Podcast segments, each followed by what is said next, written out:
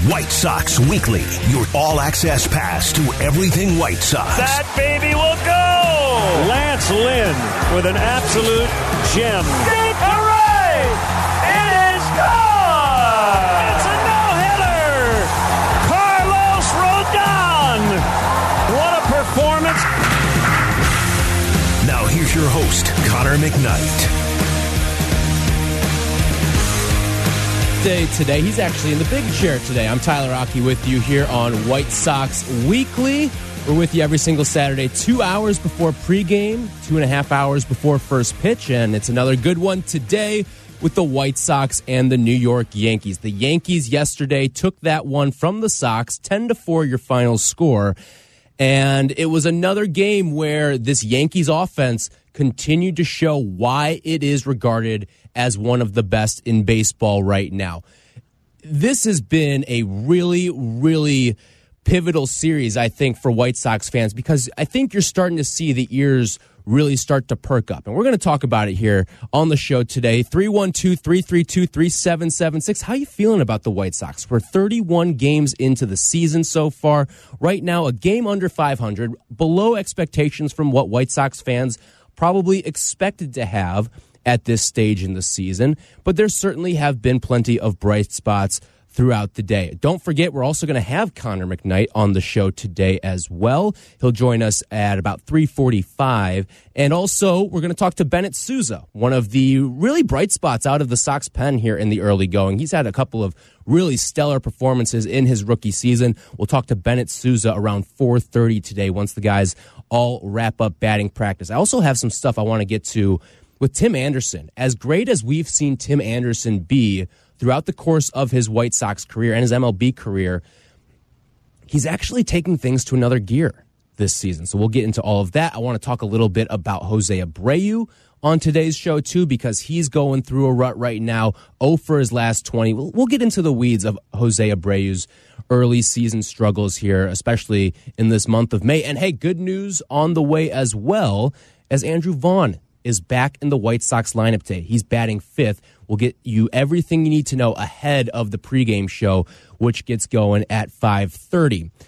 So diving into yesterday's matchup between the Yankees and the White Sox, it, it kind of felt very similar to what we saw in game one of this series. This is a Yankees lineup that, I mean, you, you hear it kind of paralleled at times. The 27 Yankees have been reincarnated with what we're seeing right now out of guys like Aaron Judge, Giancarlo Stanton, Josh Donaldson. Oh, we thought as White Sox fans that Josh Donaldson was done torturing us. But here we are, and Josh Donaldson has continued to mash against this White Sox team. Donaldson so far four for 10 in the series, a pair of home runs, has also knocked in six as well. He's got 22 career home runs against the Sox. That's the most he has against any team in all of baseball. So he has been a certain Sox killer throughout the course of his career. And then Gerrit Cole. Gerrit Cole continues to be one of those Cy Young level pitchers. Again, remember last season when with Gerrit Cole, it looked like, oh, we may be seeing Gerrit Cole be one of those guys who was the beneficiary of the sticky stuff, of the, the banned substances, of the spider tack. And now all of a sudden, he, he's gotten back into that gear. He had another solid outing yesterday, went six and a third, allowed six hits, three runs. He had that one that he balked in, uh, the rare balk in of a run. So he did that as well. But he struck out nine White Sox along the way. And it was another dominant performance. And, and another thing, too, for the Yankees is they've got to be feeling pretty good, too, because they only had to use two pitchers in last night's game as well. They got two and two thirds of solid ball out of Michael King, albeit the result pretty much in hand at the time when Cole came out of the game in the seventh at that time. But this is a Yankees team that has shown it's one of the AL's best and one of baseball's best. And it's a team that the White Sox are going to have to contend with down the road if they want to be a force when they do end up getting to October. This is the Yankees team that this White Sox team will face again next weekend, and probably if all if things go according to plan, if if White Sox fans are getting what they want this season, chances are you're going to run into this Yankees team again. So the question I want to ask to to White Sox fans right now is is this a measuring stick series? Did you feel like this was one that you really wanted to see? Now again, we're only about halfway through it. Actually, we are halfway through it. So it there's plenty of time to still split this thing. There's a game today, there's a game tomorrow. There's a chance that albeit the first two games have not gone according to plan and really have strayed far from the plan that I'm sure Tony La Russa would like his team to to undergo during this four game stretch against the Yankees. While things have strayed from what he really wanted this team to be against the Yankees, there's still time to correct everything and sort of make those first two games almost be a wash. Now, you're going to have to hit. That's one thing that you look at what the Yankees have done against the White Sox. They've gotten out and they've pounced on this team early. And that has been one of the differences that I've noticed from the White Sox playing the Yankees versus when the White Sox were having a lot of success early in the season and at other stages in the season and during that six game winning streak. It was their ability to go out and strike first, be the aggressors. Even though some of them were low run scoring games, you won some games three to two early on in the season. I believe there was that Rays series where they took two of three from the Rays and the first two games were each 3 2 victories for the White Sox. Again, low scoring games, but the White Sox set the pace and played from ahead. And this team looks so much different playing from ahead, as do most baseball teams, right? They're going to look certainly better when you are out ahead, as the Sox have been at a number of times throughout the early portions of this season. But getting into this Yankees series now, and really this has really felt like almost the week from hell for the White Sox with the two blowout losses to open up this series against the Yankees. And then even if you go back to earlier in the week, it felt like this was going to be a good week for White Sox fans, right? Like you get into things, and on Monday, you get the great news that Yoan Moncada and Joe Kelly are going to be back. And with those two guys back, you're getting your starting third baseman, a guy who has all star caliber stuff, and then you've also bring back a very key piece to your bullpen and a guy who White Sox fans hadn't seen yet pitch in a White Sox uniform. You bring him over from free agency. That was one of your bigger signings in what was really a, a, a quiet offseason for the White Sox, but that was still one of your bigger signings there. And I think a lot of White Sox fans were really intrigued of what a bullpen would look like of you get the starting performance and then you can go to Kelly, Graveman, and Hendriks. Some mix of those two to close out games in an ideal world. I think that's what it looks like for White Sox fans. And then you blow the, the six run lead to Cleveland in what I'm sure Northeast Ohio will continue to, to call the Naylor game when Josh Naylor had an out of body experience and really torched the White Sox uh, a lot in that series. But in particular, that first game when he had eight RBIs. Then you come back, you win a game against Cleveland, but the Guardians made things a little bit interesting in that ninth inning, and it was almost a chance to to lose another one in heartbreaking fashion. Then you have that game where okay, you're hoping the White Sox can start to get a little momentum and, and start to feel a little bit better after that heartbreaker earlier in the first game of the series against Cleveland. And what do you know? It gets postponed from COVID. It's the first game that we've seen in baseball get postponed from COVID. And a lot of people were probably thinking, oh, it felt like we were sort of behind that of having games postponed from COVID, but it was just sort of a reminder of the reality that we're living in right now. And then you drop the two at home in blowout fashion against the Yankees these last two days. The White Sox are going to try to change things and turn things for the better here Saturday and Sunday. This is White Sox Weekly. I'm Tyler Rocky here on ESPN 1000 and across the Hard Rock Casino White Sox Network. Hey, bring your family of four to a White Sox game this summer, all starting at $70 with a family four pack presented by Exxon Mobil. You'll get four tickets, four hot dogs, four drinks, and four chips to select games. Plus, with every purchase, you have the chance to win Mobil gasoline for a year. For tickets, visit whitesox.com slash four packs. So getting into the the measuring stick nature of what this series is. I think a lot of people last year were underwhelmed with how the White Sox performed against above 500 teams. And that's a fair complaint and a gripe to have with your favorite baseball team. And I look at what the Sox did in the offseason to try to make sure that you can contend with the best of the best. You bolstered up that bullpen significantly. You brought in AJ, AJ Pollock in the trade for Craig Kimbrel. Um, but by bringing in Kelly, by bringing in Graveman, by bringing in AJ Pollock to try to solidify the rest of your outfield there, it, with trying to get whatever you could for Craig Kimbrel, this team certainly took strides, but you still see the record against some of these really talented offenses in the American League. I've got the numbers here. So, against the six best offenses in the AL in runs per game, this team right now is 5 and 12. They have just the one series win against Tampa Bay. But even in that Tampa series, they scored three runs across the board in all three games. I expect the bats to heat up at a certain point, and I think we're going to start to get into that now that the weather certainly has turned. You, you heard all the stats about how no team had played in colder games than the White Sox had over the course of April. I think we're going to see all of that start to improve. So I want to hear from you, though. This is White Sox Weekly. It's your show as well. 312 332 3776. How are you feeling about the White Sox through 31 games? The record certainly isn't what you expected it to be, nor do I think White Sox fans are pleased with what the record is right now, but we've seen a couple of breaks not go the White Sox way. Eloy Jimenez with the injury, Lance Lynn before the season got going with the injury. You're just getting back Yoan Moncada and Joe Kelly. There's a lot of things that have happened to this White Sox team in the early going, and I think it's going to be how they overcome that and what players are going to step up. You're getting some good news today. Andrew Vaughn's back in the lineup that to me is certainly something that this White Sox team needed if they wanted to have success because I, I love Andrew Vaughn. He's one of my favorite players and favorite hitters to watch on this White Sox team. In a lineup that's got a lot of really impressive hitters, Vaughn's right there with them. And you think about some of the offensive struggles that this team had in the early going. Andrew Vaughn was there to sort of alleviate some of that. He came up with some big hits throughout the course of the early portions of the season.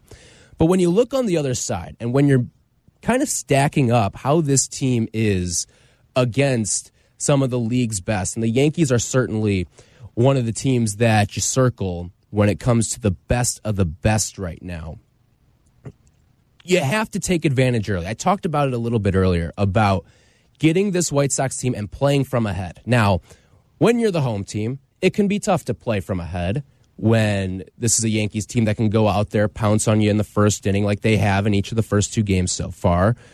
But the White Sox did have a chance, especially against a good pitcher like Gerrit Cole is, a Cy Young caliber pitcher on the other side. And Cole, you have to take the opportunities when they're presented to yourself. And, last night, Tony La Russa talked a little bit about this on the White Sox and what it meant really for the entirety of the game when they didn't score in that first inning against Cole.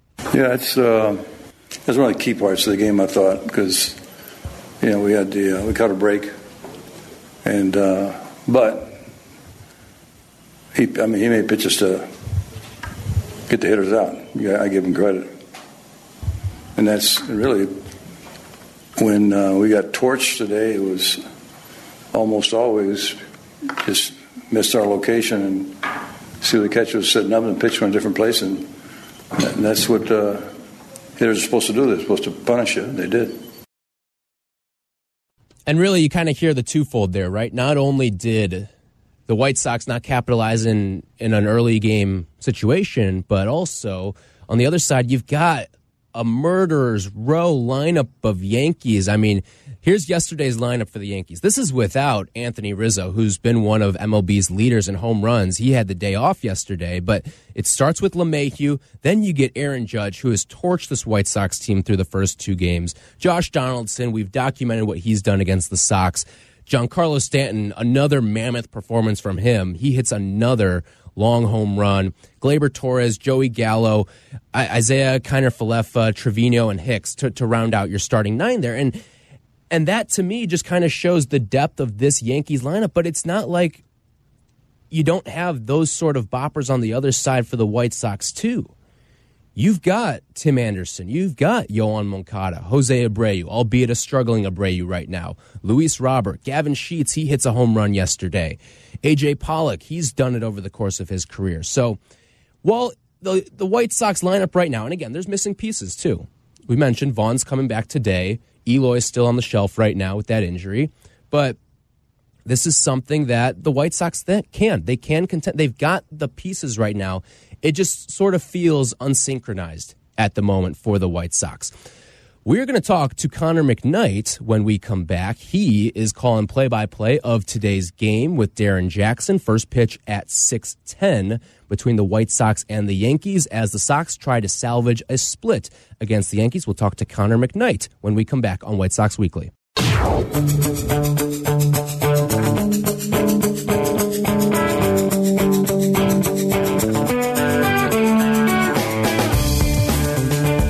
Weekly on the ESPN 1000 Hard Rock Casino White Sox Network. Tyler Aki in for Connor McKnight on this lovely Saturday afternoon. Boy, did we get a great weather weekend for baseball for one of the premier uh, franchises coming in to Guaranteed Rate Field, which is where we go now to check in with the man who usually occupies this seat on Saturday mornings and afternoons. It's Connor McKnight, who's going to be on the call this afternoon for White Sox and Yankees from Guaranteed Rate Field with Darren Jackson.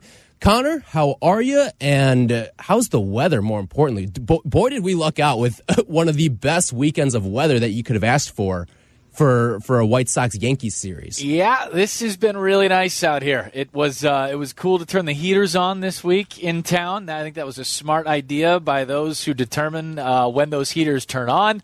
It's been really nice out here. Hopefully, the results are a little bit better Saturday and Sunday than they were Thursday and Friday for the White Sox against the Yankees. But it is a, it is a gorgeous afternoon. We got uh, White Sox players taking batting practice right now.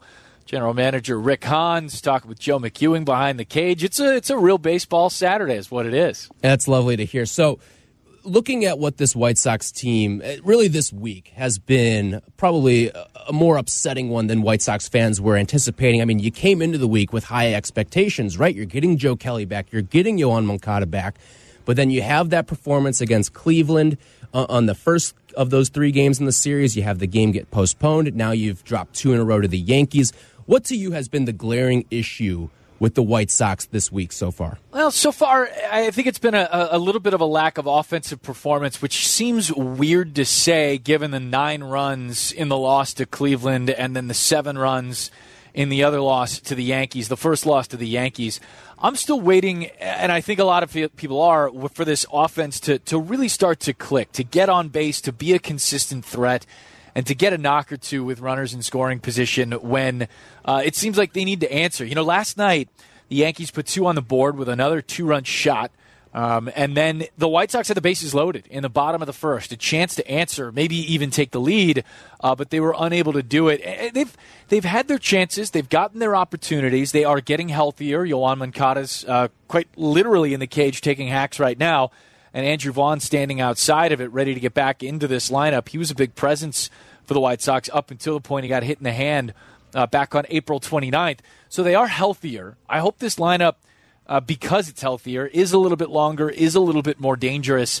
I'd like to see them provide a bit more margin for error for the pitching, which by and large has been very, very good to start the season. Notable hiccups, sure, uh, but you know the performances we've seen from guys that truly, really matter. You know, bellwether guys on this team. They've they've been there, and I think that's something they can hang their hat on. You know, you brought up how it's weird with the offense. They it feels like that's been the issue, even though they've had some big performances this week. One of the things that I, I heard on our flagship station, ESPN 1000, Jonathan Hood, David Kaplan talking about the one word you would use to describe the White Sox through the first 30, 31 games of the season. And the word that I would use is unsync. Unsynced. Is that a word? I don't even know if that's a word. I'm making up a word, but people Can know what I mean, right? it. Yeah, we can give that to But you. I would not let you play it in Scrabble. Were we playing Fair Scrabble enough. against one another? I don't think it'd give me that many points. It might give me a, fair Eh, enough you get the Y, you get yeah. the eh, maybe not. The CH will get you a good amount. Hopefully, it's on a triple word. Um, but it feels like we see this team go out there and the offense is clicking. It's putting up some of these big numbers. But then you see the pitching maybe take a step back, or vice versa, where the pitching maybe holds the opposition to two or three runs, but the offense is only getting you one. Yeah, the the way I kind of see this team right now is is this is a very good pitching staff, top to bottom, that has had the kind of performances that, that always get a good pitching staff. You know, you're going to have your clunkers. You're going to have a couple of starts that don't go your way. Bullpens are bullpens, and you're going to have some that don't go your way either. Uh, this offense is, should be one that floats you a little bit Right. higher than others. And, and you know, we've we've talked a lot in the first month of the season about the weather and how bad that's been, how tough that's been for all hitters. We've talked about this baseball and how it's uh, a lot like hitting a wet sock filled with concrete. Doesn't go a lot of places, so that's kind of tough. But you know, every team's had to deal with that. So I, I think for the White Sox, the, the word I would use for the offense is swingy. They've they swing a lot. They put a lot of balls in play. They're they're right around the seventy percent mark of, of putting balls in play, and that is a rate that that's like the mid 2010s Royals rate. You know that that is a very ball in play kind of offense. That should return better results. It hasn't yet. I'd like to see them be a, a touch more patient. Vaughn and Moncada ought to help that. Um, but I, I think this is one where you know you you should be able to get better results here. And and two, you know they're playing a lot of games in a lot of days in this particular stretch. Uh, the Yeah. test is on for the White Sox pitching staff in terms of the starters and bullpen, and Lucas Giolito now being on the COVID list. Uh, it, it does sound like Lucas is on pace or feeling well enough that Tony La Russa told reporters today that Lucas should be able to make one of the starts against the Royals this coming week. Which one is a little bit unclear. Well, there's five to pick from. So yeah, there are there are five to the pick rare from. five game series. Yeah, it, it sounds like Dylan Cease is going to stay on regular rest, which puts him on Tuesday in one of those two doubleheader games. Sounds like the night game, uh, but I'm not sure. That could move around. Monday's game is a little up in question. Some Johnny Cueto's in conversation there, but it did. You know, Tony did say that the way things are right now, White Sox can probably hope for Lucas Giolito to make one of those starts against the Kansas City Royals. Well, that's good news. And for a team that over the past couple of seasons, the health has been paramount, to get as much health news in the right direction this week as, as we've gotten for the White Sox, certainly a good thing. Talking with Connor McKnight here on White Sox Weekly on the Hard Rock Casino White Sox Network. He's got the call with Darren Jackson today, 610 first pitch from Guaranteed Rate Field between the White Sox and the Yankees. You brought up the putting balls in play metrics with the White Sox being much improved, and that's something very interesting and something that I was actually going to get to later on in the show because MLB.com put together something, and it was the seven most improved hitters of 2022. And the first name on that list, believe it or not, was Tim Anderson. Hmm. And you think to yourself, this is a guy who hits 300 year after year. How can he be a quote unquote improved hitter or at least be put in this category of improved hitters? Because improving from a 315 to 330 or whatever number you jump to isn't really improvement per se. It's just going from great and pretty much staying at great, at least in my book, is the way I looked at it.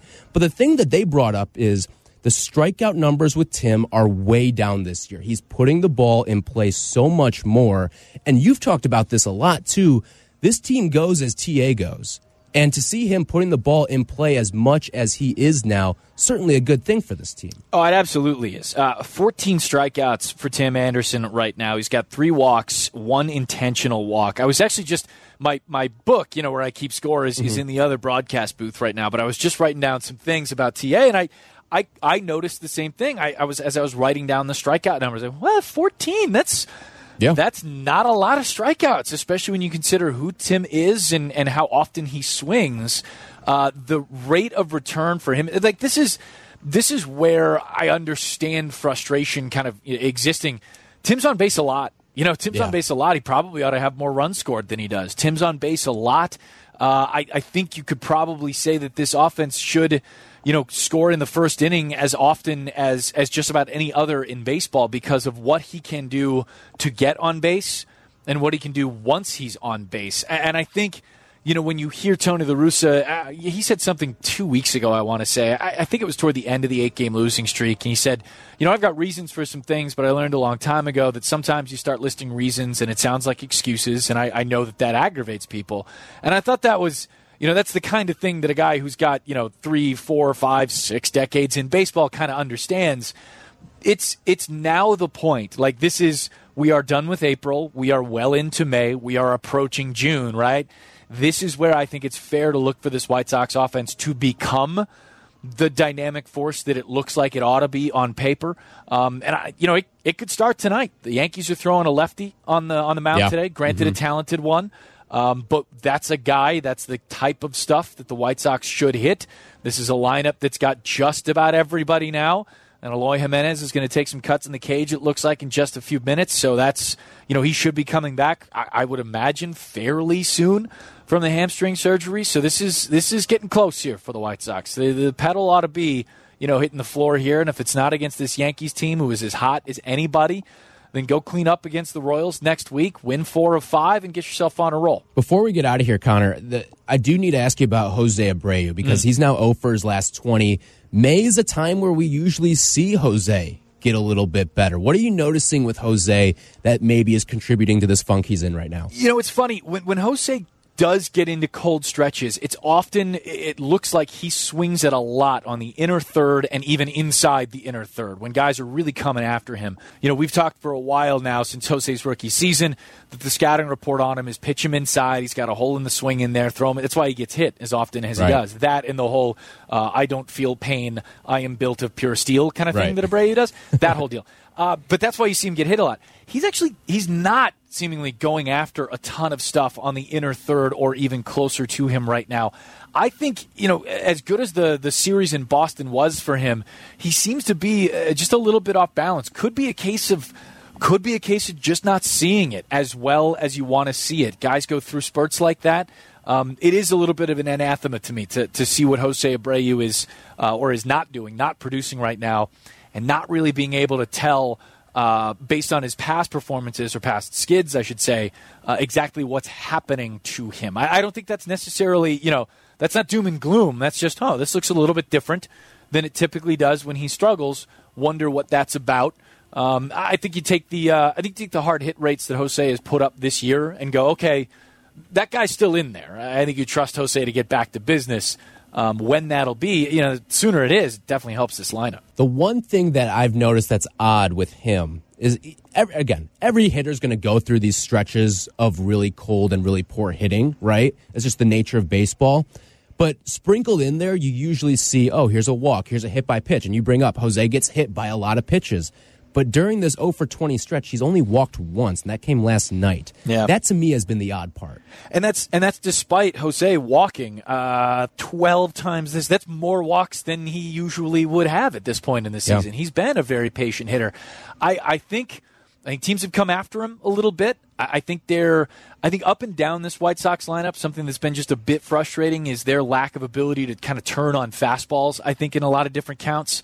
Um, I, I don't think that's a you know, endemic thing. I think it's just unfortunate. The guys are looking to turn. Gavin Sheets is starting to do that now. He's got three home runs in the last four games, and you've seen a couple of those come on heaters. I, I think, you know, I, I think that may be a result here. It's just that essentially, or or the result has been guys have gotten fastballs by a few more hitters than they probably will later on in the season here against the White Sox, or as the season goes.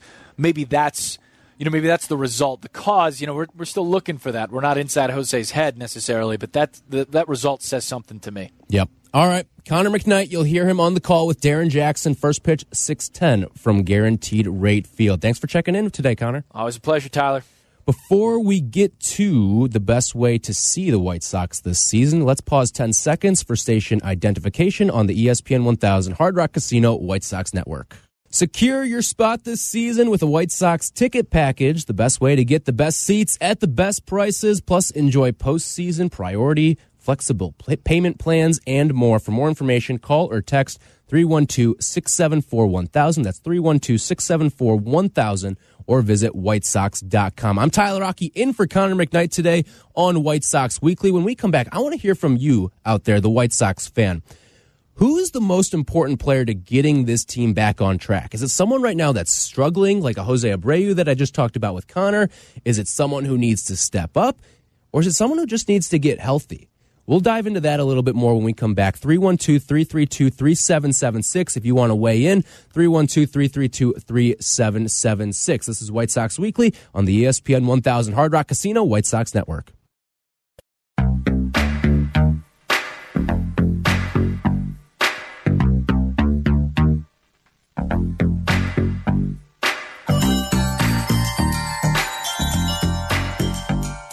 It's White Sox Weekly on the ESPN 1000 Hard Rock Casino White Sox Network. Tyler Aki with you here till 5:30. Then we'll kick things into pregame mode on the FanDuel Sportsbook White Sox pregame show. First pitch at 6:10 from Guaranteed Rate Field. Connor McKnight and Darren Jackson have the call for you there. It'll be Dallas Keuchel getting the ball, battle of lefties as he goes up against the southpaw from the Yankees, Jordan Montgomery. Both of those pitchers have had success in the past. Now, Keuchel in particular has been pretty good against the Yankees over the course of his career. Only allowed three runs or less eight times and two runs or less five times in his nine starts against the Yankees. So, as much as people have documented the struggles of Dallas Keuchel, this is a Yankees organization that he has traditionally had some success against. So, we'll see if Dallas can get that going today against the men in pinstripes. All right we were talking a little bit, and I was talking with Connor a little bit about some of the things and some of the differences that you're seeing with the White Sox from last year to this year, and also some of the players that you need to see step up on this White Sox team. Right now, 15 and 16 is not where anyone expected this White Sox team to be through the first 31 games of the season. I was talking a little bit with Connor. It feels like this team is out of sync.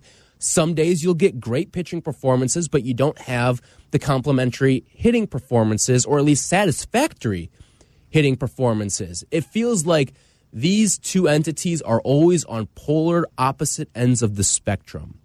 And I know a lot of people are going to point to the defense. And don't get me wrong, the defense has been a big issue with this team. 26 errors in 31 games. That's tied for 29th in all of baseball right now. There's only 30 teams. So you are second to last in that. And I think the thing that maybe is most shocking with all of that is the fact that this team strikes out as many batters as it does.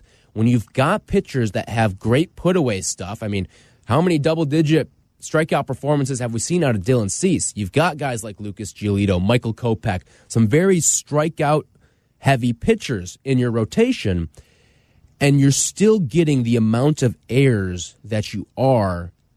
That's alarming. But errors are not something that are new to the White Sox. They've been outside the top 24 in all of baseball over the last five years. The last time they were inside the league's top two thirds, top 20 in all of baseball, you have to go back to 2016. Errors are nothing new for the White Sox. Now, that's not an excuse for things. Obviously, the defense has to shore up, and it's been better over the last couple of games. You've gone three straight games now without committing an error, but I think there's still some things in there defensively. Like there was the one play, it was the first batter of the game, actually, yesterday when Jose Abreu overcommitted on a ball. Luckily, though, Vince Velasquez did a fantastic job getting over and covering first, and Josh Harrison made a great play. Josh Harrison also fumbled the ball, too, on what could have been a, an easy put away double play to get out of an inning as well. These aren't errors per se, but there's mistakes, there's defensive miscues that maybe don't show up in the stat sheet. But again, struggling defense isn't something that's necessarily new for the White Sox. It's something that you obviously want to see get better and can get better. It certainly can. And who knows, maybe there's a deadline move or, or before the deadline move that is more defensive minded that Rick Hahn is looking at making. But to me, the the one of the biggest differences you see is this team and it kind of goes into what Connor and I were talking about too about the walks. This is a team that is not getting the base on balls that it was getting a season ago. Last year, this was a team that was top 10. Now it's a team that does not get a lot of walks. In fact, they are last in all of baseball right now with just 70 walks through 31 games. The next team in line is Boston. They've got 79, and you look at the gap there, that's a sizable gap from 30th to 29th. Nine walks there. In fact, spot to spot, it is the largest gap of any teams in the walk rankings. So that's another thing. And again, you're getting guys like Andrew Vaughn back. You're you're getting Yoan Moncada back. He, he's been back this week. That should improve with those guys in the lineup. At least that's the hope right now. this team certainly has some some struggles and it's going through some stuff with injuries right now but you're getting healthier you heard connor say it's looking like lucas giolito can hopefully make one of those five starts that you're going to have against the royals next week but again the, the schedule's tough the schedule is going to be grueling for this white sox team coming up you look at what's on the horizon for the sox you're closing out this series against the yankees then you've got five games on the road in Kansas City. That's not going to be. I get the Royals have had their struggles. It's never easy when you play a team five times because you, you almost never see it, right? This is a rare thing because there is that scheduled doubleheader that's getting made up in this series right here. So you're going to have the five against the Yankees. You're going to have the three, or the five against the Royals, rather, the three against the Yankees. Then you've got three at home against Boston. And I know that you've beaten up on Boston already once this year, but a lot of people talking about how the White Sox bats are going to wake up with the weather. The Red Sox are a potent offensive team who I'd imagine the bats are going to wake up with. There's dudes in that lineup. They just got to get going, whether it's Xander Bogaerts, whether it's Rafael Devers. There's dudes in that lineup. And then there's the Cubs. You've got to pair with the Cubs. And I know the Cubs are down right now, but we've seen this from the other side when the Sox were down and the Cubs were going through that run, and it was the chippy White Sox teams that would steal a couple games from the Cubs. And maybe the Cubs are going to try to channel some of that the other way. And then you've got on the road against Toronto, on the road against Tampa, at home against the Dodgers. This is a really tough stretch of baseball coming up for this White Sox team, and they're going to need some players to step up along that stretch. One of them, the the guy who who I'm pinpointing here is Jose Abreu. 0 for 20 stretch right now. I mentioned with Connor, he's only reached base once over the course of that stretch. It was the walk that came last night. You know, May is usually when you see the power numbers start to elevate a little bit with Jose. 39 career home runs in the month of May. That's the second most he has of any month over the course of the career. I'd expect it to get better at a certain point with Jose. But I want to hear from you. 312 332 3776. Who is the player who, if they step up, this team is going to start to go a little bit and you're going to play above 500 baseball and work your way back into the thick of things and get yourself back atop the AL Central. Who is that player for you? Is it Abreu just stepping up? Is it getting Lance Lynn back? Is it Yoan Moncada sparking this lineup now that he's back after suffering an injury early on in the season? Is it hey, we've got Andrew Vaughn back now. That, that's a guy that can mash a couple home runs for us and get this offense rolling. Who's that guy for you? 312 332 3776. Love to hear from you. And also want to remind you to grab your friends and head to the park for Miller Lite Bleachers and Brews. Get one ticket and two beers starting at $27 all season long. Must be 21 and over with a valid ID. To purchase tickets, visit whitesox.com slash brew. I'm Tyler Aki here on White Sox Weekly. When we come back, we'll take your calls. Who is that player for you? That if he gets going, this White Sox team's going to get going. 312 332 3776. That's coming up next here on White Sox Weekly on the ESPN 1000 Hard Rock Casino White Sox Network.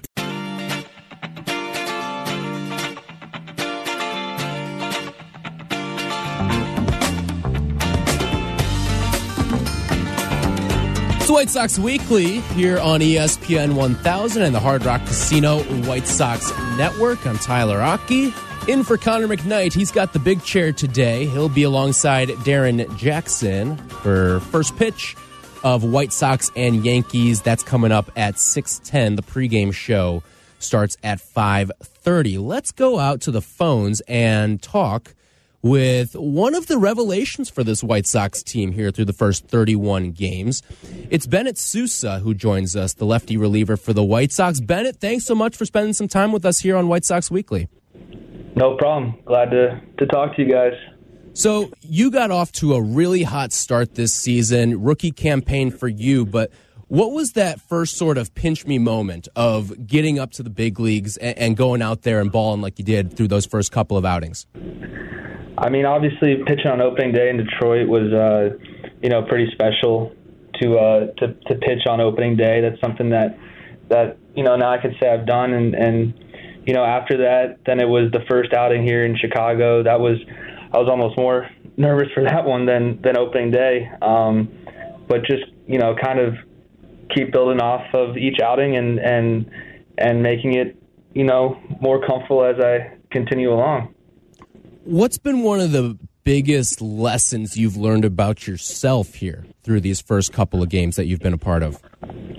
I mean, I think I think the biggest difference, uh, and and obviously a lesson too from from Major League Baseball to minor league is, especially as a reliever, is is mentally being ready every single day. Um, you know, in the minor leagues as a reliever, you kind of know when you're going to pitch um, to say, but up here, you got to be ready every single day, and, and physically and more mentally, um, that can be that can be taxing, and you have to lock it in and be ready. Talking with White Sox lefty reliever Bennett Sousa here on White Sox Weekly on the ESPN 1000 Hard Rock Casino White Sox Network. So, Bennett, this is a roster that's got a lot of characters, a lot of guys, a lot of good leaders on this team. But has there mm-hmm. been a guy for you as a rookie that sort of brought you along and taken you under their wing? I mean, I'm going to go right to our, our bullpen, obviously, because I'm, I'm that's that's who I hang out with the most. But but three guys, you know, veteran guys that I've been with is is Bummer and and Graveman and, and Liam. You know, those three guys have done it for a while now, and and uh, have kind of showed me, uh, you know, the way a little bit, um, and helped me out, and definitely gave me some some lessons uh, in the first month and a half here. Uh, and they've been they've been huge. Just watching those guys go to their work every day has been a big help for me. So I've always been fascinated with with relievers, and you're sitting out there in the bullpen over the course of the game. Too, what are the Yeah. conversations like out there? How do you guys pass the time through innings like one through five when you're just shooting the breeze out there? Yeah, I mean a lot a, a lot of the time we're we're we're just really just cheering on our our teammates that are that are playing at the at that time. Um, you know, there's a few funny and weird conversations that pop up at times, but for the ma- most part, we're we're locked in from inning one to watching watching what our pitchers are doing, how they're approaching hitters, um, and cheering on our hitters to to get us some runs and uh, and so we can win this game. Talking with Bennett Sousa here on White Sox Weekly. Tyler Rocky with you here till five thirty, and then we'll get the pregame show rolling after that. Okay, so you are an alum of the Orleans Firebirds of the Cape Cod Baseball League. I myself am also an alum. Now, I was in a different capacity. I was doing the broadcaster. I, I was one of those people that was flagging you down, and I wasn't with you guys. I was, I think, two years after you were there. But Okay. what do you remember about your time with Orleans? Well, so I, I went to Orleans at the end of the uh, the summer. I forget the year. I was going to my 2015, sophomore I year. believe it 20, was. 2016, yeah, um, or 15, whatever it was. But uh, uh, no, I mean the Cape Cod League. Obviously, it's it's great college baseball. It's the best place you could play in the summer. Um, you know, I, I remember we had a stacked team. I think that team one had like the most wins in Cape Cod history or something like that at that time. I, I, I forget, but I just remember we were winning every game. Um, but uh, no, it was it was a great experience, and I recommend that anyone that has an opportunity to play there definitely play there. And I would say too, as a baseball fan, I mean, talk about some of the gems, uh, like the hidden gems of baseball. Going Oh. out to Cape Cod for a summer and seeing some of those games is unbelievable. Yeah, that's for a fan. I mean, that's that's a lot of fun. Um, and then obviously playing in it too. You know, you have the beaches right there. You have great baseball, great summer weather. It's uh, it's hard to beat. Yeah, great food as well. Th- So how how often were you getting a lobster roll out there? Oh, I think at least twice a week I got a lobster roll. But there was one I can't remember the name of it, but there was one like it was it was like a Chipotle, but it wasn't Chipotle, and it was it was it was really good. But I, I forget the name of it. Yeah, I'm trying to think of what it was that that Yeah, uh, it, again it, it's been so long ago. I know. you forget some of these spots out there, but it's one of those places where you go there and you'd love to go back. So. Kelly Nicholson was your manager out there. Yeah, yeah. And I mean, he's one of the best characters in, in baseball, too, that you're going to find. No what are some of the things that he taught you when you were on the Cape? you know, he he. I just remember with him every time I saw him, he's always saying lefty. He'd, and he'd shake me Left-hander, with- right? Yeah, left-hander, and, and he'd always shake me with his left hand. so that was always that was always funny. But no, he was a great guy, great coach. Um, you know, he's a legend for the the Firebirds, uh, and uh, you know, hope hope he's still doing well. Yeah, Bennett Sousa with us here on White Sox Weekly for a few more minutes. So, looking through um, some of the other stuff that's been going on with you and the team so far, obviously 15 and 16, not where maybe you were expecting to be right now. What is it like with the the leadership and what are guys saying to each other in the locker room right now when you're going through some of these rough stretches like you guys had so far this season? I mean, I think as a team, you know, we're, we're we have all the talent in the world. I mean, this this team is is is very talented, and everyone goes and does their business every single day, and and is prepared to play. Um, you know, obviously we haven't started off how we wanted to, but that's why there's 162 games. You know, there's a lot a lot of baseball left and a lot of time to uh, to turn things around, which we will. Um, but we just got to keep keep being prepared every single day and, and, and playing as hard as we can, and and I and this team will turn it right around. What's it like with Liam Hendriks? Because I mean, he comes on the station every once in a while here, and yeah. boy, is he a character! I, I know he he talked this week with uh, one of the shows about how he watches the same episode of Bones before he goes to bed every single night on the road. What's it like being around this guy for an like a three hour, four hour time span? He's he's definitely a character. Um, I'm you know I'm just trying to, to learn more about him. Um, but he he's a great teammate. First off, uh, and and he he keeps things light, which is always nice. You know, in, in a sport that's that's full of failure, um, and that's something that I definitely learned from him. Um, but he you know he he loves to joke around, but he knows how to get serious when when it's time. And honestly, he's one of the best at you know people talk about flipping the switch, right? And uh, he, that's why he's one of the best closers in the game because he he can flip the switch better than anyone that I've seen, um, and it, it's impressive. Bennett Sousa with us here on ESPN 1000's Hard Rock Casino White Sox Network. So last night you go out there, you pitch two innings, really good stuff against a, a deathly lineup that the Yankees throw out there. What's it like when you're going through that lineup and you just see, I mean, there's eight or nine guys on that lineup card that are all star caliber guys? Right. Um, I mean, you just got to take it one pitch at a time. I know that's cliche to say, but but it's it's really true. You can't you can't let the moment get too big or, or think about who you're facing because you know we're all we're all playing in the major leagues. We're all you know we're all capable of getting hitting. They can get a hit off me. I can get them out. That's why that's why we're here. Um, but just one pitch at a time, and and you hope you execute your pitches and and good things uh, happen. Um, and that's kind of how I took it last night. And especially for two innings, you know, that's usually not a rule that that I uh, that I do. Even in the minor leagues, two innings never really happen that much. But I knew that I kind of had to get through it, um, especially in that game, and and it worked out for us. What's it like having a guy like Tony La Russa as your manager, and, mm-hmm. and that's your first manager coming yeah. into baseball?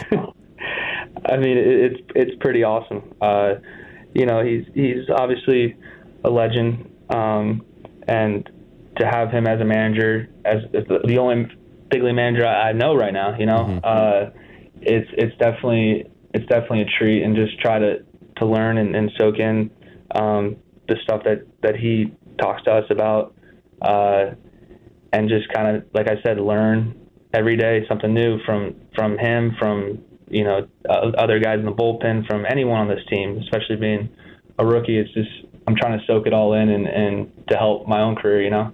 Absolutely. All right, Bennett Sousa with us on the ESPN 1000 Hard Rock Casino White Sox Network, White Sox Weekly. Thanks so much for joining us here today, and best of luck the rest of the season. I appreciate it.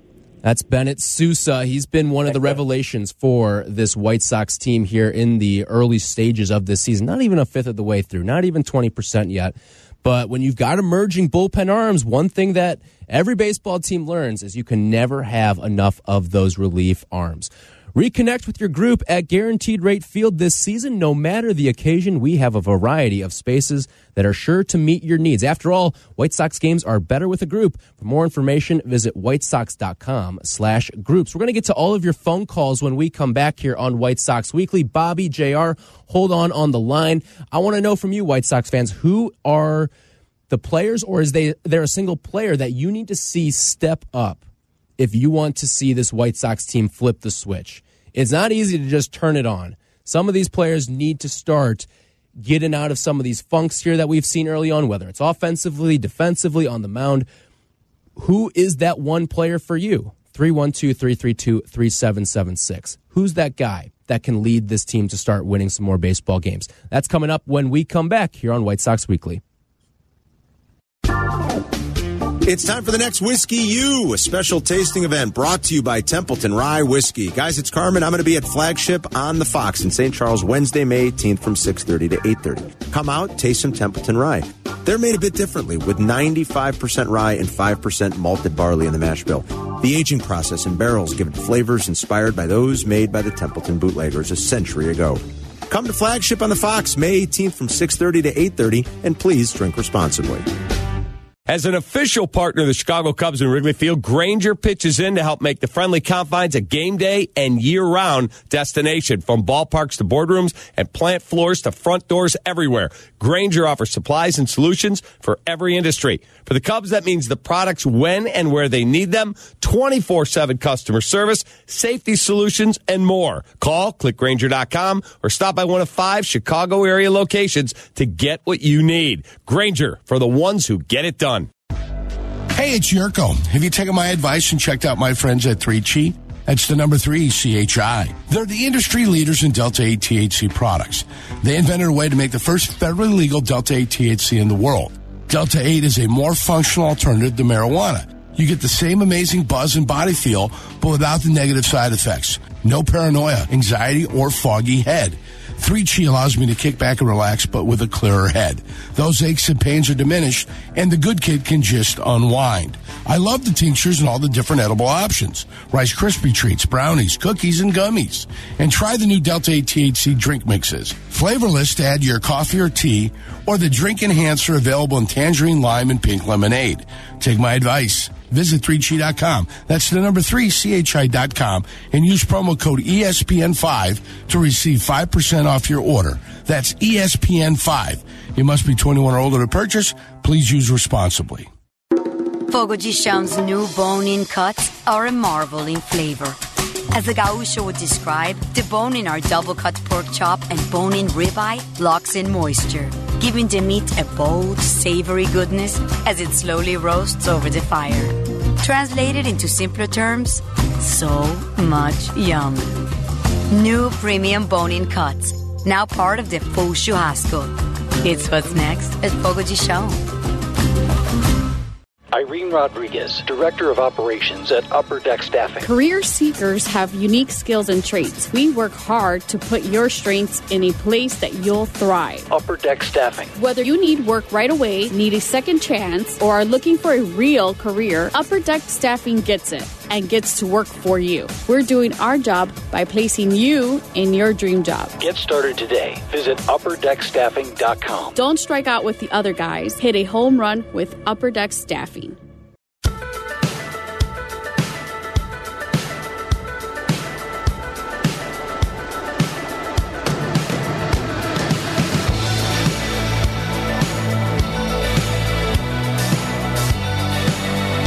Welcome back. It's White Sox Weekly here on the ESPN 1000 Hard Rock Casino White Sox Network. Connor McKnight has, I won't say the night off. He's still working tonight. He's just not working this shift that he's used to working. He'll be on the call with Darren Jackson. He's got the play-by-play starting at 6:10 tonight. White Sox and Yankees from Guaranteed Rate Field. And this is Tyler Rocky with you today on White Sox Weekly. I'll also be with you starting at 5:30 for the FanDuel Sportsbook pregame show as well. So we'll have you covered wall to wall with White Sox action and content with you up until first pitch. So we've been talking a little bit today on the show about who are the players, who is the player, who is the guy that's going to start leading this team to playing some more winning baseball. Now, I get it. It's a team sport in every sense of the word here, especially when you've got rosters as large as baseball does. But sometimes you see one player sort of spark a team, get a team going, and they're the guy that leads some winning streaks, contributes to some winning baseball. And right now, I'm trying to pick that guy for the White Sox. But I want to hear from you guys as well. Let's head on out to the phones. Let's check in with Bobby, who's in Bucktown. What's going on, Bobby? Hey Tyler, how you doing? It's Bobby Wass calling in. Hey, what's going on, Bobby? How you doing?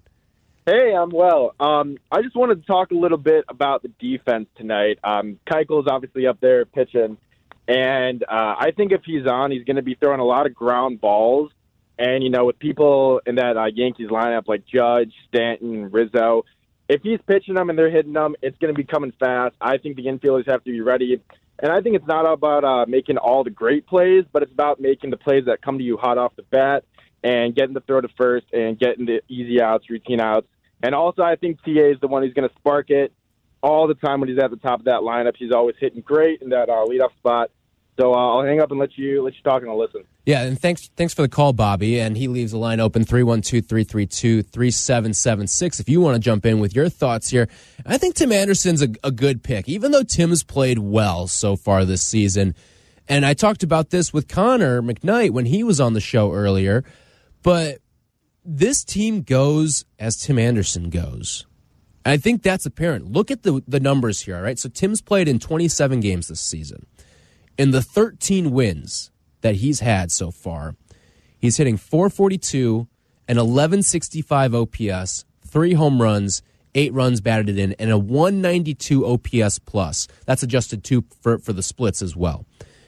In the 14 losses that the White Sox have had so far uh, when Tim Anderson is in the lineup, the 14 losses, Tim's hitting 224. The on base percentage drops to 262. The OPS is almost split in half there, down to 607. Only one home run, four runs batted in, and a 113 splits adjusted OPS plus. That to me kind of shows you everything you need to know, right? With this White Sox team, when they're going and when they are at their best, a lot of it is in large part due to Tim Anderson. And Tim's been fantastic this season, all right? Like, if you just look at the numbers for Tim, He's hitting 327 right now. He, he's getting on base at a 362 rate. He's got an OPS plus of 158, which obviously early early portion of the season right now, but that is would be the best of his entire career. So Tim has always been sort of my guy, and he's been the guy at the top of the lineup. And we talk a lot about this White Sox team about playing ahead, getting ahead, not just from a hitting standpoint, but also from a pitching standpoint as well. This team is so much better when they are out and playing ahead, playing with the lead, getting out ahead of hitters, getting out ahead of teams in general. And when you're the leadoff hitter like Tim is, that's the spark plug right there. And I'm not, this is not meant to be a criticism of Tim Anderson. It just kind of shows the importance that he holds in a White Sox lineup right now. So 312 332 3776. Who is that player for you that you think sparks this White Sox team and gets things going, gets them back atop the AL Central? Joey's in Arlington Heights. What's going on, Joey? Hi, thank you. Uh, I think that Yasmani Grandal, to me, at this point, would be would be the White Sox spark. With the with with last year and and 2020, you know, yes, sustained injuries and whatnot, but he he came back and he led that team to to the to the AL championship. And I think that that what he did with his home runs, with his with his on base percentage, that's a great no. But he also he was a he was really great behind the behind the plate. Yeah, and I think that, that uh, that's a good pick right there, Joey, and we appreciate your call there. I look at Yasmani Grandal again. The the old school baseball minds they look at his raw numbers and and it doesn't add up, right? It doesn't make sense why he is the highest paid player in White Sox history. But when you really dive into things, he gets on base. Last season, he got on base at a 420 clip. This season, the numbers are down. He's only hitting 163. He's getting on base at a 291 clip right there. You'd like those to be much higher for Yasmani, both, both the batting average and the, the on base percentage. But again, he's another one of those players who it takes a little bit of time to get going.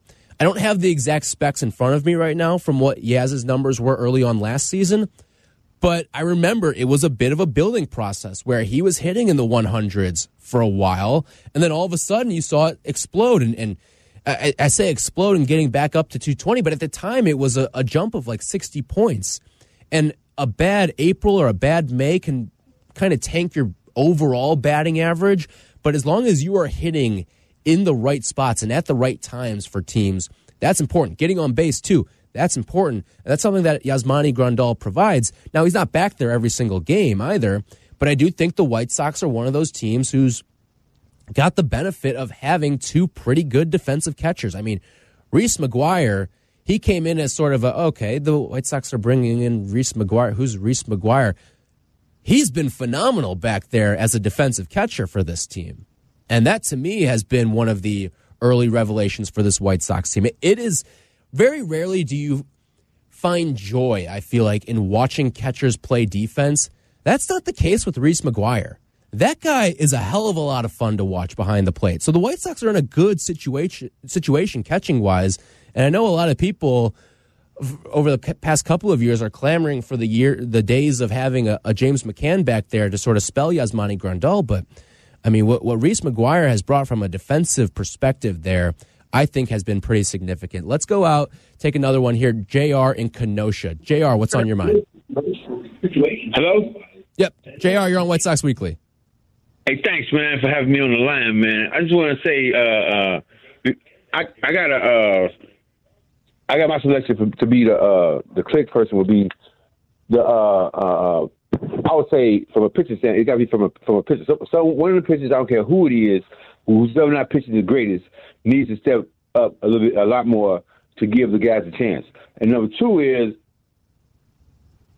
uh, uh, number two is when it comes to um when they're not hitting like they want to hit, you got you got to flip the switch, flip the flip the switch, and go to manufacturing runs because our team is built for power. Right. But sometimes it ain't there, so you got to do do whatever you can do to get on base and get some runs in. I mean, I know that's like a, a old old fashioned baseball, but you got to do you got to do steal bases, and and and and you got to we have the we have the personnel to do this. Yep. I think that's a good point there, JR. This team has potential, so much potential. It's, it's oozing with talent. We appreciate the call 312 332 3776 if you want to get in on the conversation right now. We're talking about who is that guy that can really spark this White Sox team, get this thing going because 15 and 16 is not a, a pure representation of how good this White Sox team is. And when you look at the the pitching conversation there that JR brought up, I would actually say pitching right now, starting from a starting pitching lens, that is the least of my worries right now if you're a fan of the Chicago White Sox because Dylan Cease has stepped up into another gear of becoming a Cy Young caliber pitcher. Now, he got touched up a little bit in the last game against the Yankees, but he still went out there and struck out 11 Yankees. Uh, we've talked about how good that lineup is. He went out there and absolutely shoved against them. Michael Kopech's got a sub one ERA. Now, at a certain point, you'd like to see him stretch out a little bit and, and get a, some of these longer starts going. And that's going to come with time, I think, with Michael. But when you've got the stuff that he has, and when you are the strikeout pitcher that Kopech can be, sometimes you see those pitch counts go up a little bit. And again, we saw this last year too with Dylan Cease, where he wasn't going maybe as deep into games as you would have liked, but it was because he was maybe working from behind some of these hitters early on. And Kopech maybe is going through a little bit of that, but right now, there's no damage being done against Michael Kopech. A sub one ERA with six starts in the bank right now. To me, pretty good. Lucas Giolito, we know what Lucas is. Lucas is one of the studs on this on this staff. You, and then you've got Lance Lynn hopefully coming back sooner rather than later as well. So that's why I wanted to open it up to and say like one of these guys that can be the difference maker, can be the spark plug for this team, may not have played a single game for the White Sox so far. Lance Lynn being one of those guys. Now, Vince Velasquez, warrior, warrior level start yesterday. I think he was out there a little bit longer than some Sox fans would have liked. But when you've got some of these guys in the back end of your rotation, you just need whatever you can get out of some of these guys. And Velasquez is one of those guys who no one was expecting him to come in here and be a one, be a two, heck, even be a three in the starting rotation. When you entered the season with your questions about White Sox starting pitching, a lot of them were contingent on what is Kopech going to be and what is Dylan Cease going to be. And I think so far, again, it's only a month into the season right now, but so far those guys have exceeded your expectations. Wait until Giolito gets back. And as we talked with Connor a little bit earlier, it's hopefully going to be sometime in that five game series against the Royals. and then wait until Lynn gets back, and then you've really got something. You've got four horses that can give you a really strong start night in and night out.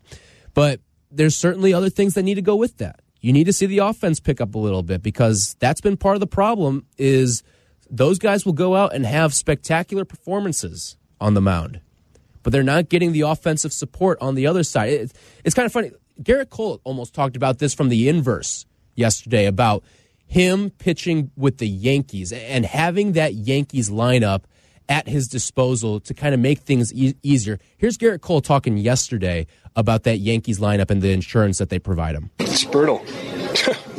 um, you know, there's obviously a lot of power, um, and I think you know they there's a there's there's different types of hitters. I think Judge and Stanton are obviously um, kind of unicorns, but you know we're we're running out different looks, and um, some guys, every, every guy rather, really works the count and and doesn't take a pitch off, and so um, you know we keep that focus and then just let our talents, you know, and our individual, you know, strengths shine. It's like really diverse and and really tough to get through. Now, you heard him talk there at the beginning. The first two words out of his mouth were, it's brutal.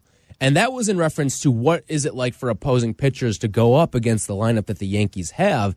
And you can almost hear in the tone that Cole speaks in, it's like a sigh of relief, a breath of fresh air. He's got, he knows he's got it good where he's at right now because of the offense he gets to play with.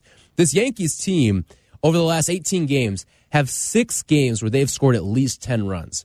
When you're getting double digit runs, it's pretty much a wrap, especially when you've got some of the pitching and the bullpen arms that, that the Yankees do have right now.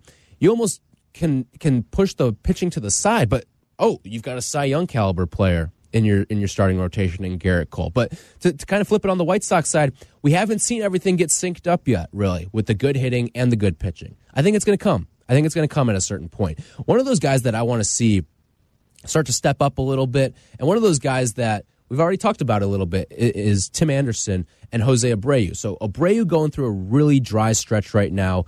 He could use some help. He's in an 0 for 20 stretch right now. I think it's going to get better, but I want to put a little context behind that. And also, I want to get to that MLB.com article that I was talking to Connor about, about Tim Anderson being actually an improving hitter in this White Sox lineup. We'll do all that and more when we come back on White Sox Weekly.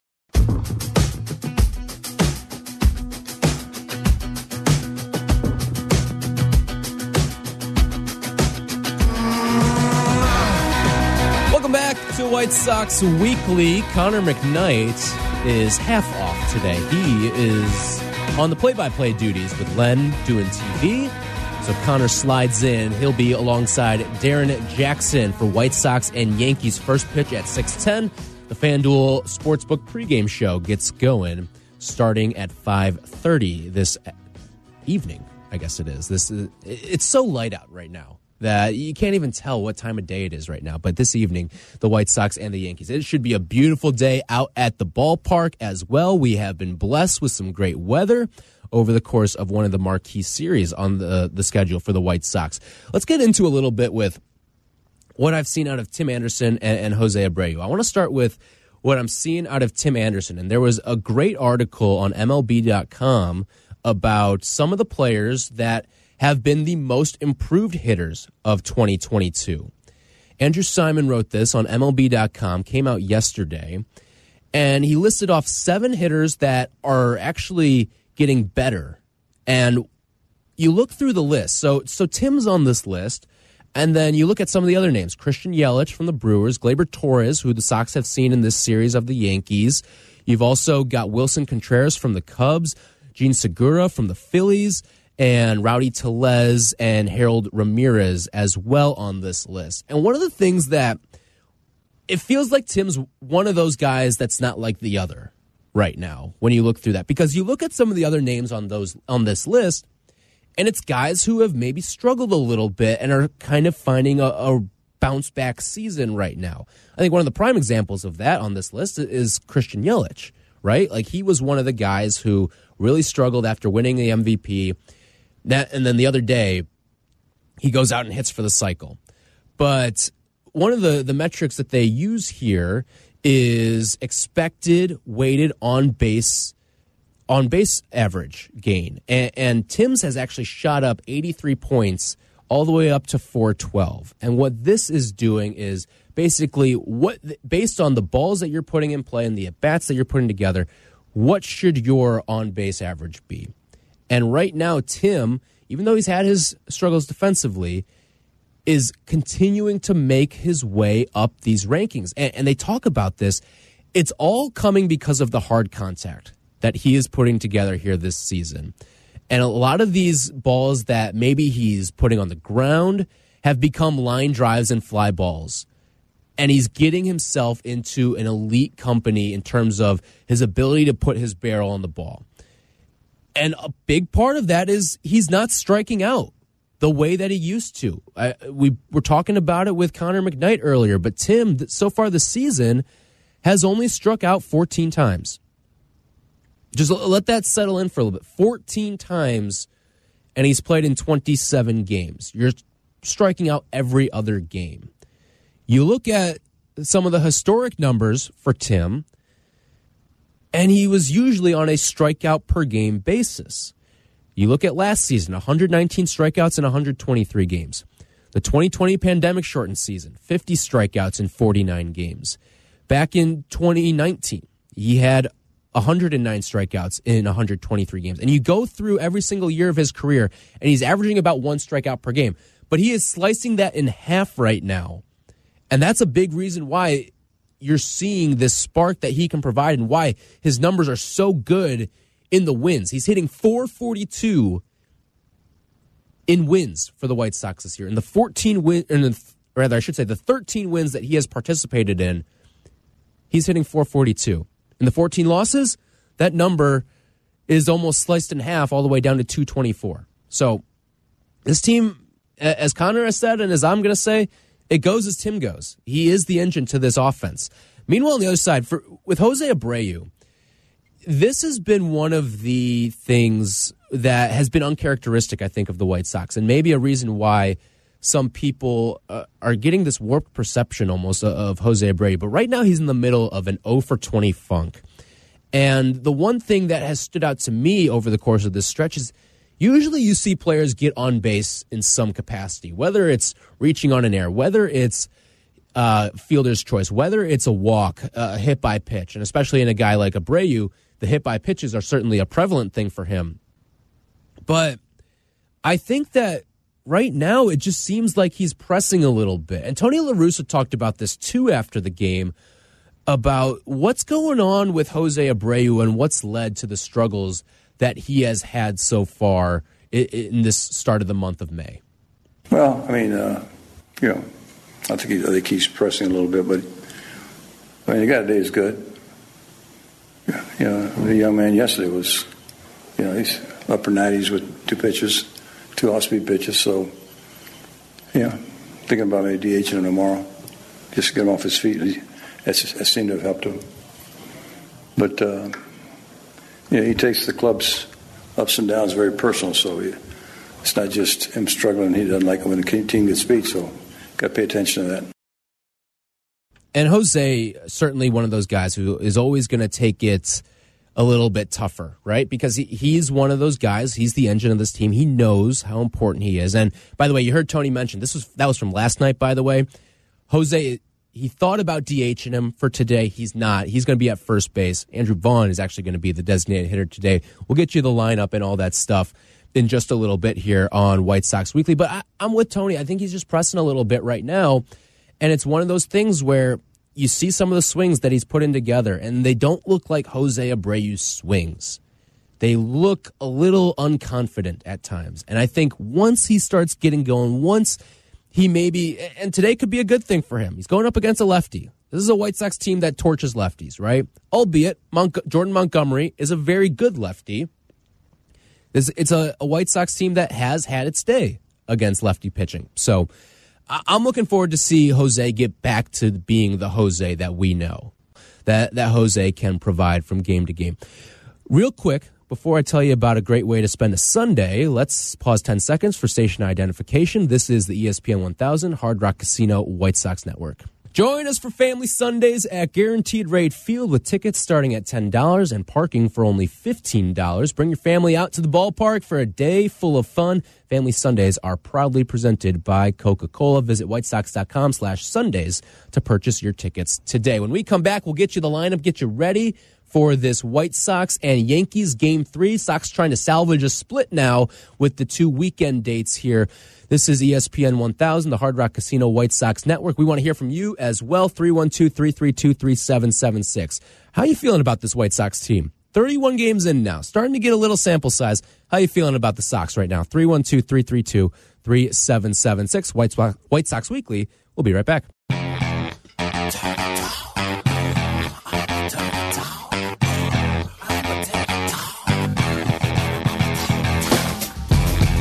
We'll get you the lineup and some pitcher specs as well in just a little bit. This is White Sox Weekly here on the ESPN 1000 Hard Rock Casino White Sox Network. I'm Tyler Rocky. Connor McKnight has your first pitch with Darrin Jackson. That's coming up at 6:10 tonight from Guaranteed Rate Field. Beautiful day for baseball out there at Guaranteed Rate Field. Before we do get to the lineup, want to take a couple of calls as well. Let's start with Mike. He's in Morton Grove. Mike, what's going on? Yeah, hey, hi. You know, I, I feel I've been as delusional as everybody about, you know, what to expect from this year. Um, and it all starts, I really think, you know, who can pick up their game, who needs to pick up their game is the upstairs office. We started with okay. Listen, he he owns the team. Uh, Reinsdorf can hire whoever he wants for manager. He pays the checks. He's got a right. Okay, so now we got La Russa. I think he's more likely to lose us two or three games a year rather than win us two or three games a year. My opinion, from what I've seen. Now, as far as Rick Hahn, I, I like I like Rick Hahn. I like all these guys. But look, we came into and, and I could forget Tatis for James Shields. Uh, It's going to go down as Lou Brock for Broglio, but forget that. That's all history. We came into the season with two glaring holes right field, and we needed some help at starting pitcher. Right now, we've got a collection of outfielders. I'm afraid to say nobody can catch the ball, throw the ball, run a route to catch a fly ball. They all look horrible. Pollock looks like a shell of a gold glover, and he's not hitting. We've got another two, three guys. that eh, You want to put everybody into the DH spot because they can't catch uh, it's really bothersome because this defense is not just like a little problem that's going to go away. We don't have anybody. We have two corner outfield spots, which are absolutely horrible. Uh, it, it drove me nuts to see Benintendi go to Kansas City, and that's a guy that we coveted. We coveted for years. Wanted that guy, and we had a chance to have him, Uh, and he would have filled a spot, and we'd have at least two out of three spots filled. So, and then we don't even extend. And the other problem was we needed starting pitching. We didn't even give Rodon a qualifying offer. So we didn't even get a draft pick for him. And he's lights out in San Francisco. I mean, we've got some holes to fill, and they're big holes. And when you were playing the good teams, it shows. Well, my- listen, we won, we won six in a row against Kansas City and Boston. Sorry, it's just trying to keep it real. Uh, Mike, listen, I, I appreciate the perspective there. Thanks for dragging us all down on this beautiful Saturday. You can kind of tell he, he starts it off. Yeah, hey, hi. And then he gets into the laundry list of, of all the things that he's upset about with the White Sox. I get the fans' concerns right now. Uh, They're valid. This is a 15 and 16 team who, quite frankly, has the talent to, to have a record that's much closer to the Yankees 24 and 8 right now than the 15 and 16 that this team has right now. I get it. I get it. But I just see, I look at when you talk about some of the things that the, the front office did, the practice is there, right? Like going out and getting AJ Pollock for Craig Kimbrel in practice, that's what you want to do. That's what you want to see your front office go out and attack. AJ Pollock's a guy. When I heard that was the return on Craig Kimbrel, I think teams were probably thinking that the White Sox were almost getting to a point of desperation of trying to uh, to unload Kimbrel. When you look at some of the offseason moves they made, right? Like bringing in Joe Kelly, bringing in Kendall Graveman, to me and to I think a lot of the White Sox fan base, that signaled that this team was moving on from Ke- Craig Kimbrel. And it's almost similar to uh, what you're seeing a little bit right now in the NFL with some of these quarterbacks that are on the market, whether it's a Jimmy Garoppolo or a Baker Mayfield. Like there's a level of desperation that some of these teams might have in trying to unload some of these guys where you're not going to get back the return you might want. You're going to be getting back 80 cents on the dollar. I, didn't feel like the return of AJ Pollock was an 80 cents on the dollar move. I was actually quite pleasantly surprised that AJ Pollock was the the return on a guy like Craig Kimbrel. So when I look at what the front office did, I think the practice is there. And again, uh, the Carlos Rodon stuff, yeah, you would have liked to extend the qualifying offer to to get the pick as well. Like that that is a solid gripe. I, I understand that part, but I don't know if you necessarily would have gotten uh, Rodon back as well. And again, he's going out there and he's been phenomenal with the Giants to to start off his, his new life there. But I I don't think starting pitching really was on the forefront of this team's mind because they knew what was coming up the pipeline. They knew Dylan Cease would take another step. They knew Kopech would slide into the starting lineup as well. And I think that sort of two for one there maybe went into the calculus of not bringing back a Carlos Rodon. So all, all of that I, I, get. I get the the fans' frustrations with it, but this is a team that's much better than 15 and 16, and I think you're going to start to see it play out a little bit. But you do have to beware what the schedule could bring because it's not easy over the, these next couple of, of of games and weeks and, and even really the next month is going to be really tough for the White Sox when you look at it. I brought it up a little bit earlier. You've got five games, a five game series, that rare five game series on the road against Kansas City coming up after you wrap up these two with the Yankees. Then you head out to the Bronx to take on the Yankees for three. Then you got three at home against Boston, a team that I'd expect to wake up offensively. The Cubs, they may not be great right now, but we've seen it in the series between the Cubs and Sox, sometimes the lesser team is the one that steals a couple games from the better team in these series. And then on the road at Toronto, on the road at Tampa Bay, at home against the Dodgers. That's your next month or so of White Sox baseball there. So a lot of these players are going to have to start stepping up too. And it, it starts in trying to get this split against the Yankees today, coming up at 610 here on the Hard Rock Casino White Sox Network. Connor McKnight Darrin Jackson will have you with first pitch at 6:10. Let's get you those starting lineups for today. First, for the White Sox, not a lot of shuffle here among the top. You've got Tim Anderson leading off and playing short, Yoan Moncada over at third. Luis Robert in the three spot and playing center field. Jose Abreu. There's some speculation. Would he DH today because of his struggles? that he's had at the plate so far. He's 0 for 20 over his last 20 at bats, but he is going to be hitting cleanup today. This is the welcome, the welcome back. This is Andrew Vaughn coming back. He has really been one of the bright spots offensively for a team that struggled to get going offensively. But then you remember Andrew Vaughn got hit on the hand. He did a rehab assignment down in Charlotte. That went very, very well. And Vaughn is going to be back in the lineup for the White Sox today, DHing hitting fifth. You've got Yasmani Grandal behind the plate, AJ Pollock out in left and hitting seventh. Adam Engel gets the nod in right field today, and then Josh Harrison rounds out the nine, and he is over at second base. Meanwhile, on the other side, for the New York Yankees, you've got DJ LeMahieu. He's over at third. Aaron Judge. White Sox need to cool him down. He, he has done a number on this White Sox team so far. we'll see what Dallas Keuchel can bring to the table against Aaron Judge. And then Anthony Rizzo, he's back in the lineup today. Giancarlo Stanton, he's been terrorizing White Sox pitching in this series. He's batting cleanup. Josh Donaldson, he may be the White Sox fans' least favorite player in all of baseball right now, not just because uh, of his history with the Twins and stuff, but he just kills White Sox pitching time and time again. He has more home runs against the White Sox than any other team over the course of his MLB career. And then Gleyber Torres, Joey Gallo, Isiah Kiner Falefa, and Kyle Higashioka round out the nine for the Yankees. And then on the mound, a couple of lefties today. And you look at two teams here that really are geared up to to beat up on left-handed pitching. We talk about it all the time with the White Sox because you look at the numbers for guys like Luis and Jose and Vaughn.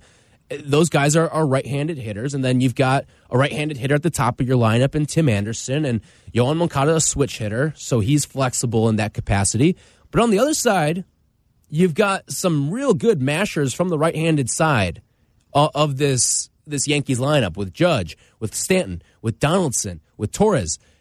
You've got guys that can hit the ball and hit the ball a mile from the right side of the plate. So that's going to be interesting. Couple of lefties. Don't be surprised to see a high run total today be, between these two teams. Now, Keuchel, he's had his struggles, two and three this season, a 686 ERA.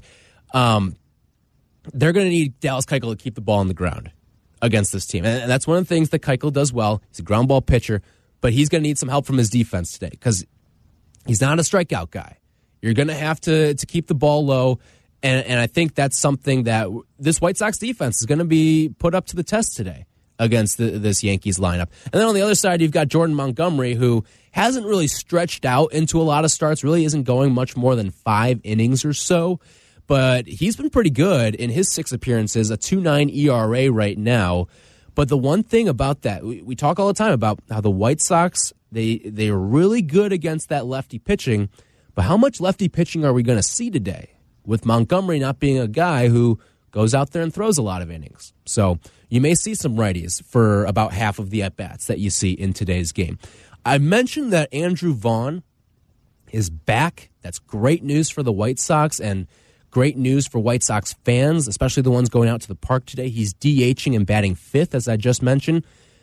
But I just want to talk a little bit about the impact that Vaughn truly makes on this lineup and why I'm super excited to see him back in the lineup. We'll do that in just a little bit when we wrap up White Sox Weekly coming up next.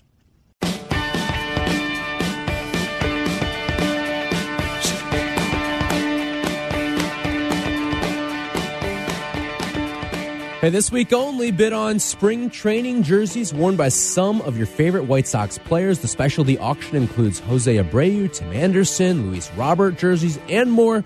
The auction closes tomorrow at 7 p.m. All proceeds benefit White Sox charities. Check out the spring training jersey auction at whitesox.com slash auction. Also, be sure to learn from the pros this summer at a White Sox summer camp presented by Wintrust. Starting at just $159, kids ages 5 through 12 can register for a camp at any of our 50 locations throughout the Chicagoland area. To learn more, visit whitesox.com slash play. And as an alum of those summer camps, I can tell you it is a great time out there learning from some of the best of the best. White Sox weekly here, final stretch, and then we'll get you ready with the FanDuel Sportsbook pregame show leading into first pitch 610. Connor McKnight has the call with Darrin Jackson. I'm Tyler Rocky with you as we close out White Sox weekly. One of the really good pieces of news that we've gotten over the last couple of days for the White Sox is that Andrew Vaughn is going to be back. He's hitting fifth today in that designated hitter spot. He's got four home runs and he's knocked in 12, and that includes – a stretch where he was on the the injured list for the White Sox. Remember, he got hit on the hand, and then he made a trip down to Charlotte, and boy, did it go spectacularly. Righty deals, and Vaughn sends a high drive, deep left center field. It is way back, up, up, and gone. A home run. Here he sends one deep down the left field line. If it stays fair, it is gone, and it is fair and gone. Baby gone for Andrew Vaughn. Second home run of the night. All three home runs for Charlotte have been solo shots. That gives Charlotte a 5 0 lead. A no doubter for Andrew Vaughn. Certainly a, a hope for what should be to come for Andrew Vaughn as he gets reinserted into the lineup today. Now, Andrew, I think, has been one of those guys when the going's gone gotten tough for this White Sox team. Vaughn's been one of the guys who's stepped up and been able to put a barrel on the ball and get a timely hit, get some timely RBIs, get a timely home run, albeit sometimes they don't end up dictating the final score. I think they have been important pieces to the White Sox when they have won. You think about some of the time that, that Vaughn has missed, And it has come during the stretch of when this team has needed some offense, needed a, a little bit of a spark to get things going. So when you're going up against a Yankees team that you know is going to be able to put runs on the board, getting Andrew Vaughn back at the back end of this series, and then you'll have him in the next series when these two teams face off next weekend for a three game set out at Yankee Stadium. He's one of the best bats that you have in this lineup. And I think a lot of White Sox fans, when Eloy went down, they were not excited that Eloy went down, but they they thought they were in good hands because they would have a guy like Andrew Vaughn as the replacement. Not often do you have the capability to go from an Eloy Jimenez and he goes down, and the next man up is a guy like Andrew Vaughn. That's just not something that a lot of teams have the luxury of. But this White Sox team, they've got the depth. They've got these pieces like Vaughn. And now to see him in more of an everyday role, and hopefully that continues to expand and expand as he feels healthier and healthier. And he talked a little bit about the rehab and the swelling and w- what his process is going to be like to come back from this injury. First day, I mean, I was kind of just saying to everybody, I was test driving it, just seeing if it worked still, and felt really good. And then the next day, just stuck in my approach and just kept playing baseball. The biggest thing was getting that feel back and just being being comfortable being able to swing. I ended up getting that cortisone shot, and that, that helped a lot. But it was, I mean, there was so much swelling in there, I could barely move it. Is there anything lingering there? Well, I mean, it's a bone bruise. I'm going to feel it for a while. It's going to be sore, but just got to be able to play through it. So that's the status of Andrew Vaughn. You heard at the end there. Again, he's going to have to play through it, but he was playing through it and he still was able to hit a couple of no doubter home runs, albeit against AAA. But again, that's just a, a step down from the major leagues. It's something that he's going to deal with, and I'm interested to see what the split is going to look like from designated hitter to going out and playing the field because that is one of the toughest injuries to sort of deal with when when you're getting hit on the hand because you've got the ball coming in and then the the backstop of it is your bat as well, which is another hard service, and, and you're kind of getting sandwiched in between there. Not a pretty injury, not a fun injury to deal with, especially when you're a hitter as prolific as Andrew Vaughn is. But it's certainly going to be a welcome addition to this White Sox lineup, who I mentioned going up against some of these really potent offensive teams this year it's been tough. It's been tough going up against the six best offenses in the AL. Right now, this White Sox team is 5 and 12 against those teams. They only have picked off one series win. That came against Tampa Bay. And he scored three runs in every single one of those games. So that was more of a, a time when the pitching went out and won you some won you some games and ultimately won you a series. And that's something that on the other hand, you're gonna need to see this White Sox team go out there and let these starting pitchers breathe a little bit. Let them feel a little more comfortable. And I think that's part of why you saw someone like Vince Velasquez prior to yesterday. He went out and had two really strong starts for this White Sox team. And it was because this team was able to get out and play ahead. And when they can do stuff like that, they're going to be in a good situation moving forward. I'm looking forward to how this team can close out this series here because you've been punched in the mouth pretty hard, too. A 15 run outing for the Yankees in game one and a 10 run outing last night. We know what this Yankees offense can do. Now we got to see can the White Sox go punch for punch with them?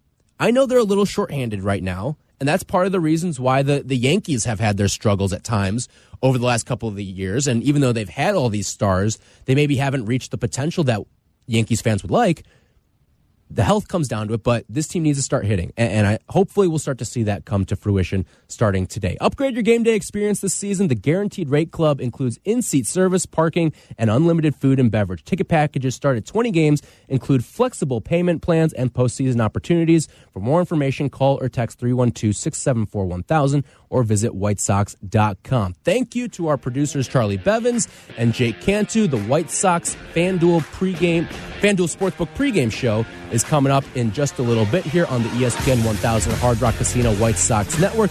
I'm Tyler Rocky. will take you all the way into first pitch of White Sox and Yankees. Thanks so much for listening. Pregame show is coming up next.